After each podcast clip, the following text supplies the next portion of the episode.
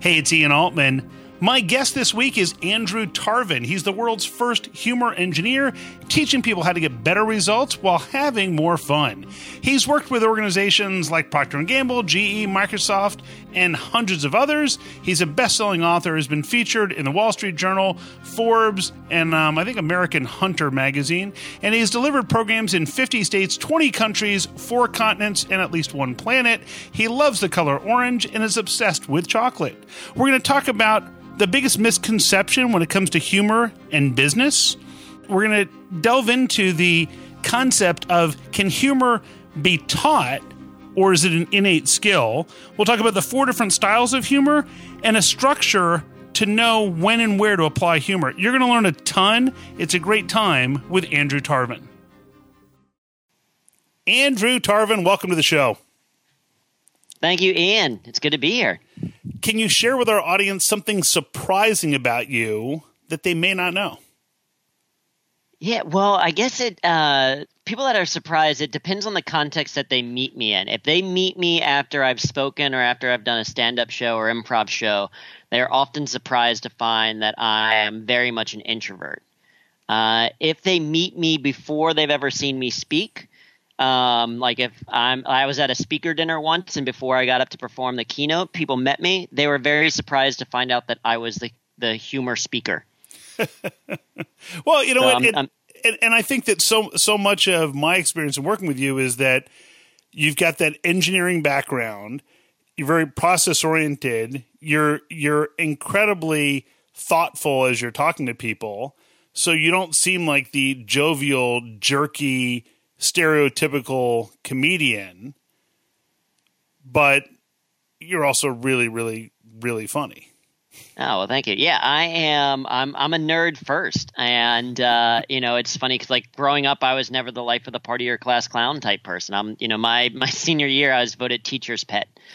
Um, but uh, yeah, it's it's something that I learned. You know, I learned humor later, and and a decent amount of comedians are more introverted because part of comedy is you know seeing the world around you and making observations, and then being able to articulate those observations. Like I don't know, I I think of um, you know humor almost as like a logic problem or almost math with words, and uh, so when you have that kind of left brain thinking, it can be something that uh, you can find fun to do. Yeah, and and I've had the I've had the good fortune of sitting in audiences when you're speaking, and every single person is just captivated, and just the the concepts that you share. That's why I was so excited to have you on the show. I said, man, people are going to learn a ton from you. So let's let's kind of dive into that. Yeah, let's what's, do it. What's the biggest misconception? Because we're talking about humor and business, and what's the greatest misconception that you see that people have when it comes to that intersection of humor and business? Yeah, well, I'd say that there's there's two, and one I'll just kind of speak on briefly. And the first misconception is that humor, the misconception that humor is like just an innate ability that you're either born able to do it or not. And it's my belief that humor is a skill, which means it can be learned. And kind of to the point that we just talked about, it's because I had to learn how to do it. Um, I've done over a thousand shows as a stand-up comedian, and I went to my high school reunion not too long ago. People found out that I did a comedy, and they're like, "But you're not funny." uh, right? Because it was like not how I, not my persona or not my personality. I'm a Type A, blue square, conscientious INTJ. If you know your personality assessments, um, so I'm very much a nerd. But it is a skill and that it can be learned. So I think that's the first thing, and I think people kind of pick up on that pretty quickly. Like, oh, okay, this is something that I can learn to do. But I think maybe the bigger misconception, or maybe the starting point, is that a lot of people think of humor as kind of this nice to have right? Like, oh, if I enjoyed my work a little bit more, if my meetings were a little bit more fun or that kind of stuff, it'd be nice. But, you know, work has to feel like work. And it's my belief that, you know, in today's overworked, underappreciated, stress filled, sleep deprived world, that humor is a must have because it makes us more productive, less stressed, happier. It gets us better results. And, and also, we spend far too much time at work not to enjoy the process a little bit. I love that you touch on that because it's something that I'll often hear from people where as as you know when when I speak I I inject a lot of humor mostly because I'm just innately sarcastic. And and so and sometimes people say, "Well, are you concerned that's going to take away from the message?" And I'm always like I'm concerned that without it people won't hear the message that comes after it. Oh, absolutely. There's a, I think it was, uh, I think it might have been Jeffrey Gitomer who said that at the end of uh, laughter is the height of listening. Right? You get people laughing and they suddenly want something more. They want to hear what's kind of going on. Are you going to make me laugh next? And by the time you've told them a message that they needed to hear and they didn't really, you know, and they're like, oh, wait, that wasn't comedy, but that's something that I needed to hear that I needed to know. Yeah. And, and so when, when you say that humor and comedy can be learned and that there's a science behind it, walk us through a little bit of that because I guarantee there are listeners going, yeah, you know that that may be true, but I'm just not funny. So you know that's that's all good and well. I'm sure there's a science behind it, and the and the the lab test is going to show not funny. right? Yeah. Well there is there's it's, it's like a lot of things right? There is an art and science to humor and, and, and, it's hard to teach the art part right? The art part comes from your own you know sense of humor and from repetition and trying things but the science part of it is you know simple things like structure understanding that uh, comedy has a structure and it feels like a conversation that like you know there's a great um, I think it's a Mel Brooks quote that says that uh, happiness is having a caring, close knit, tight family in another city.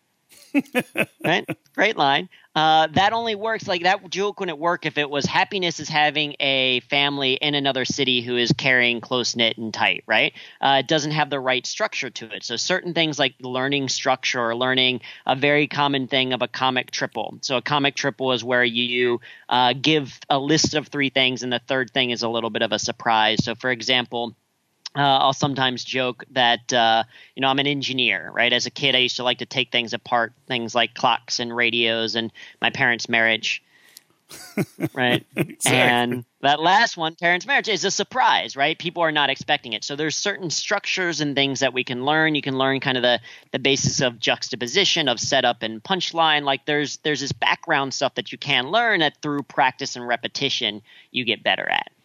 Yeah, and and I guess there's a difference between jokes and humor. Oh, for sure. Yeah. So one of the misconceptions around humor is people think of it as just comedy, which is probably you know the biggest part of humor, but humor is more broad than comedy. The the definition of it is a comic absurd or incongruous quality causing amusement, which is basically means it's anything that is like funny or something maybe a little bit silly or even something just a little bit different that gets people to pay attention right? Like simply starting with the story as you're meeting people. It doesn't even have to necessarily have to be the funniest story, but the fact that you started with a story instead of like right into sub into boring content is going to get people to pay attention a little bit more. People who wear like, you know, sometimes people wear interesting socks or like an interesting watch. These are all incongruous pieces that just kind of piques people's curiosity and and leads to more interest than just kind of doing things a normal boring way. Yeah, it's funny. I remember there was a um I think it's I think it's the guys that Sandler teach this principle where when when someone's making a cold call, one of the first things they tell people to do, and you could argue whether cold calls are relevant today or not. We don't have time for that that that yeah. debacle of a debate. Um, but they would they would say they, someone would answer the phone. They'd say, "Hey, by the way, this is a sales call. Do you want to hang up?" And people would people would laugh, which bought them the seven seconds to give enough of a spiel that people would give them 30 seconds to hear what they really had to say. Oh, for sure. And that's that's a level of so one of the the great things about using humor is that when you can make your audience laugh, subconsciously or consciously you're like, oh, this person gets me. So for that person to start with, this is a sales call. Do you want to hang up? They're like, oh, okay. They understand that it's not, you know, I don't live for sales calls. I'm not sitting around waiting for my phone to ring. And it's like, oh, is that a potential date? No, I'm going to hang up on that person. I'm waiting for someone to pitch me on something right? They're like, oh, okay, they get that it's not necessarily a fun process, but because they've made me laugh, because they've entertained me a little bit, uh, I'm willing to give them a little bit more time. And so that's a great benefit to humor. And I think one of the other things that uh, is maybe a misconception around humor, a big thing that I, I focus on is that we can use humor for specific goals. Like it's not just I'm an engineer by training, background in computer science and engineering, and I don't train humor or teach humor because it's fun it's a nice added bonus, but I do it because it works. And specifically, it works with the hardest resource I've ever had to work with, which is other humans. and so we can be specific about rather than just using humor because we want to, right? That's a great use of humor to get people to pay attention. Or we might use humor as a way to build rapport, quickly with people, or we might use humor as a way to improve understanding of a complex topic or whatever it happens to be, or maybe to, to boost the energy in a meeting, right? We can have these specific goals. And that's one of the other things, like a lot of times people are like, all right, well, how do you make sure that you use appropriate humor? And part of that is knowing what you're using humor for and going after a specific kind of goal.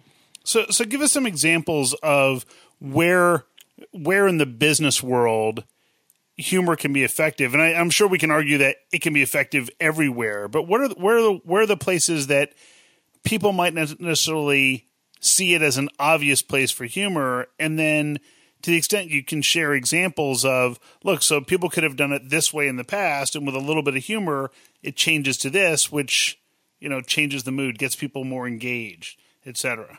Yeah, for sure. Well, I think that, you know, one starting point is that you can use humor in your own own work, right? So sometimes people are like worried with what about if like we don't have a culture of humor? What you know, the number one reason why people don't use humor in the workplace is because they're they're uh, worried that their boss or coworkers wouldn't approve because it just hasn't been a culture of humor. And so part of that is is one I've learned that people are desperate for humor. They're, they did a survey and they found that 98% of CEOs prefer job candidates with a sense of humor, but that doesn't necessarily come across in the culture. But even if you do work in a place that you can't, one is your own personal productivity, right? As a way to stay more engaged at work. So, for example, if I get bored in email, I start to read each of my emails in a different accent in my head right? And I'm terrible at accents, but it's something fun just to keep myself engaged, and that's increasing my productivity because it's allowing me to do a task a little bit longer and stay engaged on it. Um, you know, podcasts are great where it's like you know people can be intentional about listening to a comedy podcast on their way home from work so that they start to relieve stress, so they show more show up more present for their family when they get there, right? So you can use it to manage your stress as well. So there's certain things that you can do that are just for you that's going to increase your workplace satisfaction as well as your productivity and your managing your stress and all that kind of stuff. So that's one easy place to kind of start. Um, but then you can also use it for communication skills, right? For getting people to pay attention or to respond. I like um, speaking of kind of cold emails, I got a cold or cold calls. I got a cold email from someone and a week later they followed up with uh, I don't know if you know the John Travolta kind of meme where it's uh, the picture from John Travolta uh, from Pulp Fiction, and it's him just kind of looking around. Yeah. Um, and someone sent me to that as a GIF just to kind of say, "Hey, where are you?" Yeah. No other response, but it was something that like was quick, was visual, and it made me laugh. So I responded to him right away because it was it wasn't a like, "Hey, just following up again, wondering if you got this. What are your thoughts?" It was something you know, created humor, which created a little bit more goodwill for me to want to be like, "All right, yeah, let me actually respond to this." Yep. So and, and and once again, it's not like it was some you know some concept that took them four weeks to develop. It was, hey, this would be kind of funny. Mm-hmm. Right? This this is something that will convey what I'm saying in an image that might get an in- increased number of people to respond. And my guess is, without that, they probably wouldn't have gotten a response from you. Uh, yeah, they wouldn't have. And and I think there's a couple of things that you can kind of learn from that particular thing. One is that uh, to use humor in the workplace, you don't have to be the creator of humor right? You can be, you know, what I joke, like say is the shepherd of humor. You can be a person that like if you find a funny meme online or an interesting TEDx talk or a great quotation or that kind of thing, you can share it. And you'd want to make sure that you give proper credit and not pretend like it's your own work, right? Don't violate any copyright rules. But there's nothing wrong with if you find a funny clip online uh, and I do this all the time in networking because, like, you know, I'm I'm not. Uh, I still get a little bit nervous with networking. I have no problem talking to hundred people. Talking, you know, in a small group is a little bit harder for me. But I like to follow up with people, and what I'll bring up is if we're having a conversation about something, and it reminds me of stand up that I've seen before. Like, so I love Eddie Izzard, um, and he has a great bit on cake or death. And basically, it's him imagining this world where people have to choose between cake or death and him acting it out, and everyone is choosing cake, much to you know this guy's surprise. Um, and it's just a kind of funny like line. And so if that if something comes up in conversation in a networking event, I'll be like, oh, that reminds me of this. Have you guys seen this clip? And if they're like, no, it's like, oh, that should be like, hey, give me your email information, and I'll send you that link. It's like definitely worth checking out right? And I've now just told a networking person that I'm going to follow up with them. I'm getting their contact information, and now they're actually going to look forward to the email that I send, not because it's going to be, hey, here are my services and hire me, but hey, here's something funny that is going to help lighten up your day. And I didn't create Cake or Death, and I'm not like stealing it and pretending like it's mine. I'm sending a link to Eddie Izzard actually performing it and still getting kind of the benefits of humor in that scenario. Love it. Love it. So, so, yeah, we'll include a we'll include a link to that on your uh, your page as well, so people can check it out because it's a great bit. Awesome. Yeah, I just I just made note of that. Like, okay, we we got to include that in the show notes. Mm-hmm. And and and obviously, you're sharing something that isn't going to be offensive to people. You're not sending right. something that's like, oh, here's something that 34 percent of the population will find funny. The rest of the population will find this totally offensive. I hope I have the right 34 percent Right. You know, you're you're being very judicious about what you're sharing. Yeah, and that speaks to you know one of the things being practical, kind of about how you're using humor is uh, I think of it in terms of a humor map right? So your, map is your medium, audience, and purpose. Where medium is how are you going to execute that humor? Is it an email that you're sending out? Is it a meeting? Uh, you know, is it a one-on-one conversation? Who is the audience? Um, not only what do they know, what do they need, what do they expect, but also what's your relationship to them. Like you know that if there's a, a client that you've been working with for ten plus years and you've gone out to happy hours together and got to know pretty well, you know that that's a different level of humor that you can use than someone that you're meeting for the very first time. And then the last reason, most important reason, is your purpose. Why are you using humor? Is it back to, oh, I want to improve my communication skills, or oh, I want to help to solve this problem, or oh, I want to uh, improve my, you know, influence and leadership, etc. Right? Like once you when you know those three things, that's how you pick the uh, humor that not only is funny but also appropriate for the context. Yeah, and, I know there are different. I, I, love that acronym MAP, and and we'll make sure the show notes have got that also of medium, audience, and purpose. I, I know there are different styles of of comedy, and I don't necessarily know what they are, but I see mm-hmm. different things, and I think, well, that's a different type of humor than this. So, can you break down some of that? Yeah, so the pro- I think one of the most helpful way to think about like structuring humor is uh, four styles that were defined by psychologist Rod A. Martin, and he says, you know, there's four overarching styles. Uh, the you know the first is affiliative humor, and affiliative humor is positive, inclusive humor, and I think of it like Ellen DeGeneres. Everything on Ellen's show, it's like fun, it's upbeat, it's positive, it's people dancing or whatever. In the workplace, it translates more into like um, happy hours or team building activities or things where everyone is included. Uh, then there is self enhancing humor. Self enhancing humor is a positive form of humor, and the focus is yourself. And so this is it's kind of like uh, Kurt Vonnegut's quote that says that laughter and tears are equal responses to frustration. I myself prefer to laugh because there's less cleaning up to do afterwards. and so it's about your perspective saying, hey, this is a slightly stressful situation. I'm going to make it more fun. This is, you know, reading emails in an accent in your head. Um, then there's self defeating humor or self deprecating humor. That's a negative form of humor where the target is yourself right? This is great for leaders. Um, this is great whenever you're in a high status position to kind of let your let people know that you don't take yourself too seriously.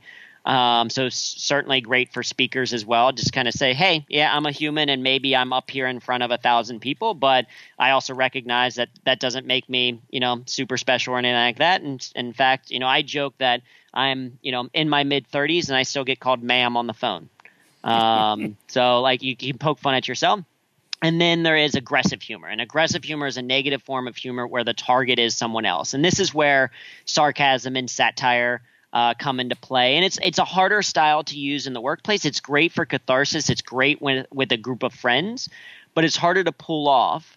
Uh, but I will say that the difference between something being aggressive and something being affiliative or being self-enhancing sometimes is solely your relationship with the audience or with that person. So like you know, at least with my group of friends, we playfully rib each other all the time, kind of make fun of each other all, all, the time. We're not upset about it. It's just part of, um, you know, the fact that we've known each other for so long. Or same thing with an audience. If you're talking with an audience and you've built up a good rapport and people recognize that, you know, you're just making kind of uh, light of the situation and stuff like that, you can be a little bit playful in those scenarios and people kind of build that trust. It's also a popular form in the UK. One of the things that I chat with a lot of times with people coming from the UK is they're like, wow, my normal use of sarcasm and satire, I had to tone down a little bit when meeting people for the first time in the US just because culturally things are a little bit different.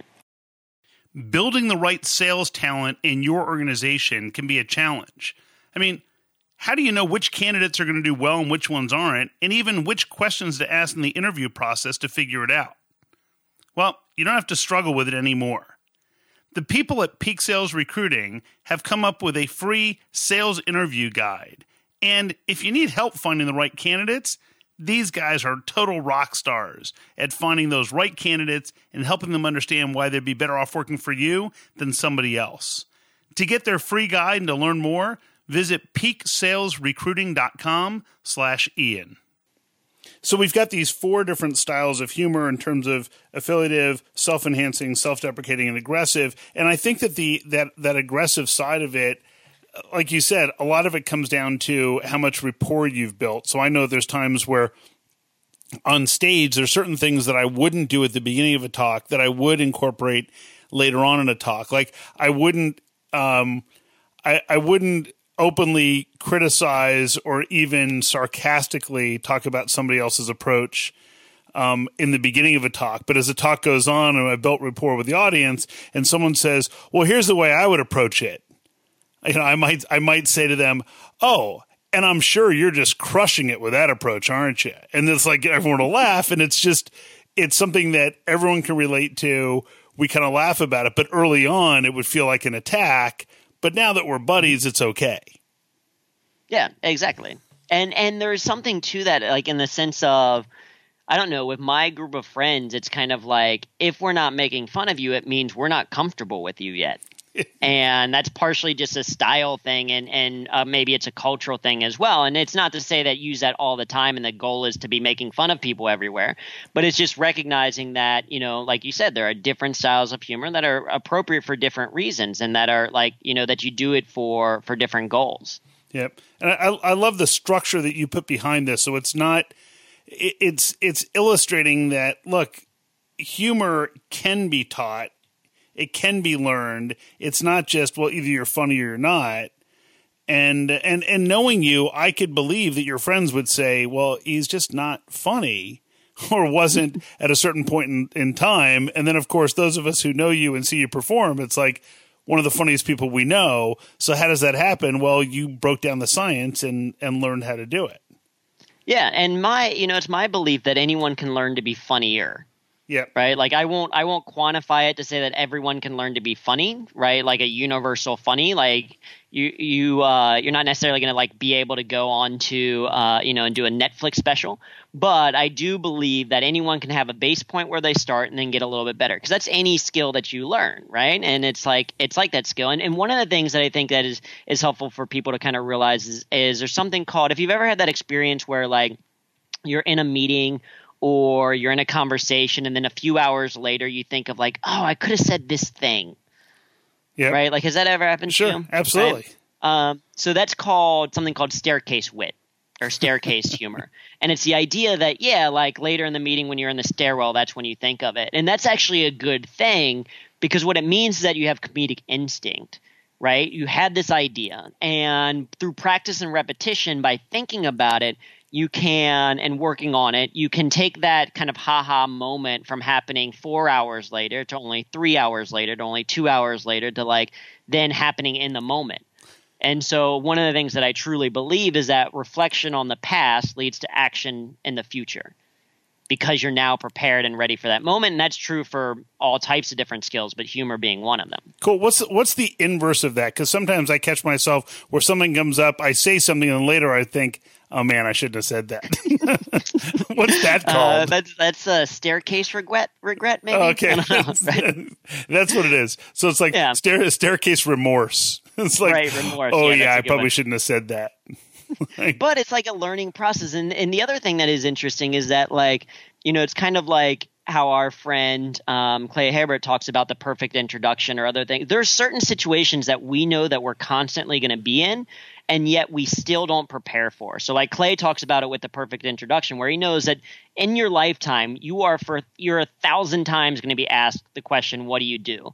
And almost every single time we either stick with the same boring answer or we just kind of like wing it each time. Yep. And the same is true for humor. If you know the same, like you know you're always going to give this response to people, or you know in your sales calls that you're going to have these conversations and these things come up. So you can practice them and just start to tweak them over time. And then anytime you get a laugh in conversation or in a presentation you, you can make a mental note about it and be like okay that story got a laugh. Why was that?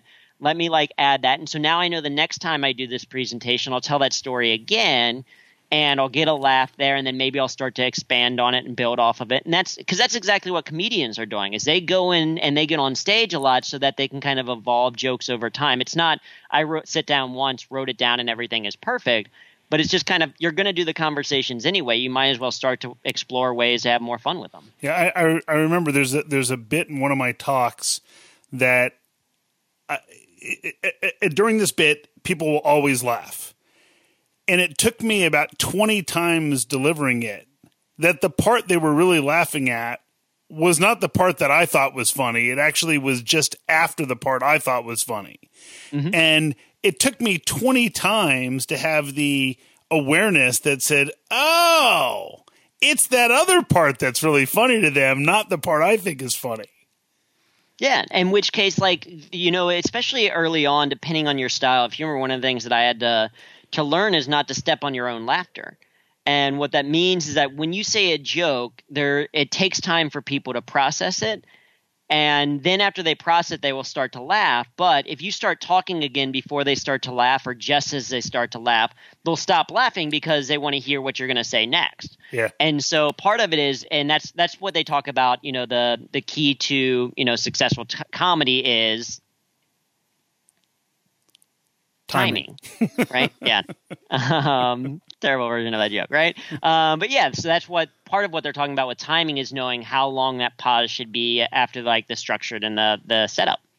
Now, now, Drew, I've seen you do this live with audiences, and if you're up for it, I'd love to try it today. Which is, I, I saw I saw you speak at an event where you took somebody's story and then you helped them kind of craft it to make it funnier um, than it was before or really just kind of pick apart the different elements of humor and different strategies on how you can use the science that you take to this and have it take different angles. Is that something that you are up for doing with uh Yeah, let's do it. All right, cool. Let's give it a go. All right. So I'm in I'm in your capable hands. You just tell me what you want me to do and uh and I'll do my best to make it happen.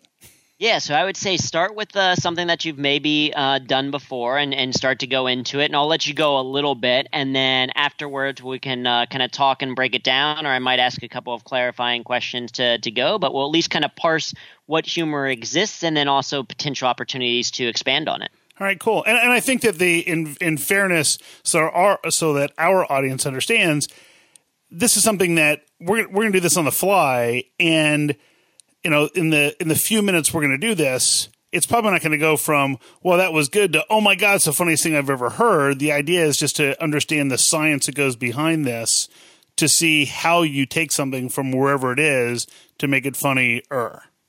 Right, exactly. And to understand that it is an iterative process. It is something that, okay, you hear it, you try a couple of things. And because the, the humor is interesting and, and specifically comedy is interesting because it's very simple the litmus test on whether or not something is funny is if it made someone laugh. Yeah. And the thing that's hard about it is sometimes as a comedian, you're like, this exactly to what you talk about. This punchline is going to kill. And you get up and there's no laughter. And then other times you say something as like a throwaway line and it becomes the funniest part of that entire segment. Like I do, I talk about again that I'm a type A blue square conscientious INTJ with the sign of Aquarius which means that I'm an, ambitious, an ambitious, stubborn introvert who likes long walks on the beach by myself. by myself.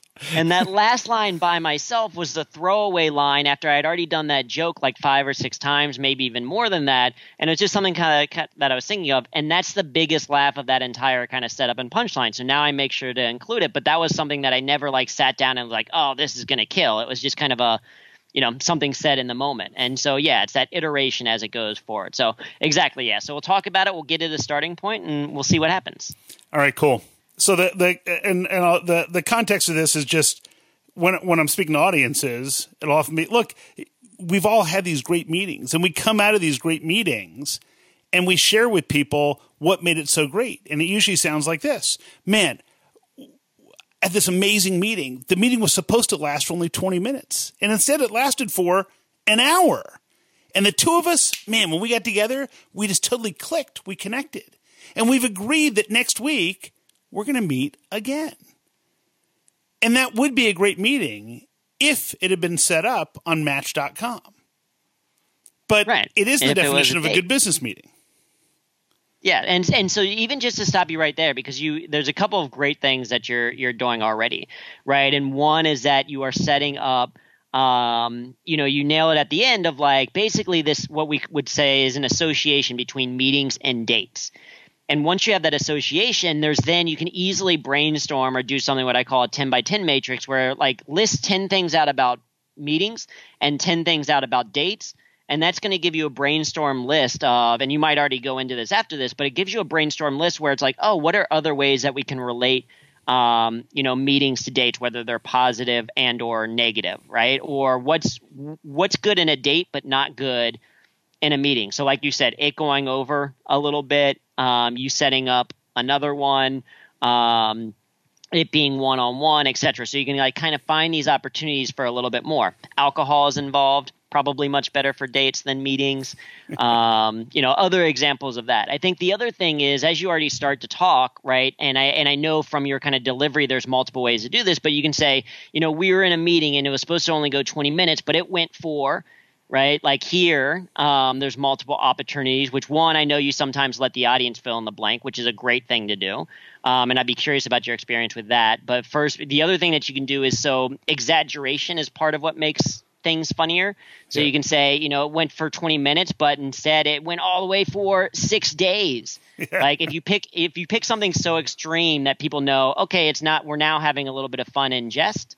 Um, you know, then it then you can kind of like start to uh, to build off of that. But I'm curious because I know you do this. What are what are the reactions that you get when you leave a pause for people to fill in the blank with? We went from 20 minutes to blank.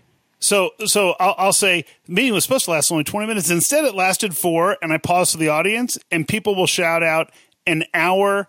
To, there's almost in almost every audience, someone late to the response says two hours, right? And, and right. which which candidly makes it funnier and then to me, I'll usually say, "Wow, two hours! Now that's a great meeting," because right. because it's just the the irony of it. Like, oh yeah, because it was a longer meeting, somehow it was better. Yeah, and what's interesting so about that is as you get used to these reps, right, it becomes planned spontaneity in this sense where it's like you know when you say that the audience is going to fill in the blank for an hour for you. And if something different happens, so two hours, you now have a line or multiple lines that you can use. And to the audience, this is a like, wow, that was completely spontaneous in the moment. But you know that that's going to come up. It's the same thing with like Q and A, where as you've been doing these types of things longer and longer, whether they're pitches or presentations, you kind of know the questions that you're going to get. And every now and then you're maybe thrown off by like one or two and you get to think a little bit more about them. But a lot of times you already know, oh, I know I'm going to get this question. So you can plan for having these types of responses to be able to like make that even funnier, right? Uh, or to try it. And maybe one time you try the joke of, wow, two hours, that's a good meeting. Or two hours, what are you talking about? Like you might try multiple ones and see which one either you like the best that you think is the most fun or that gets the biggest reaction. Yeah. And then there's always the stuff I add just for me. Like I don't care if the audience likes it or not. I like this part, so I include it. Oh, for sure. I do the exact same thing where it's like there is there's a joke in uh, my TEDx talk and that I do in my my keynote as well where I talk about how you know humor doesn't replace the work. And so I make the analogy that humor is kind of like the salt of a meal, right? You still need the base part of the meal. You wouldn't need an entire meal of salt because that would make you a horse. and do you want to be a horse? I say nay and in my TEDx talk, the only person that laughs is my mom. You can hear like laughter. Awesome, it's just though. my mom. It's so great. But I do that in my keynote, and I know that either either people, a lot of people will laugh at it. In which case, I'll say, "Oh wow, you guys all like that. I'm on board." Or one person will laugh at it, and then I'll be like, "Okay, this joke is just for me and him."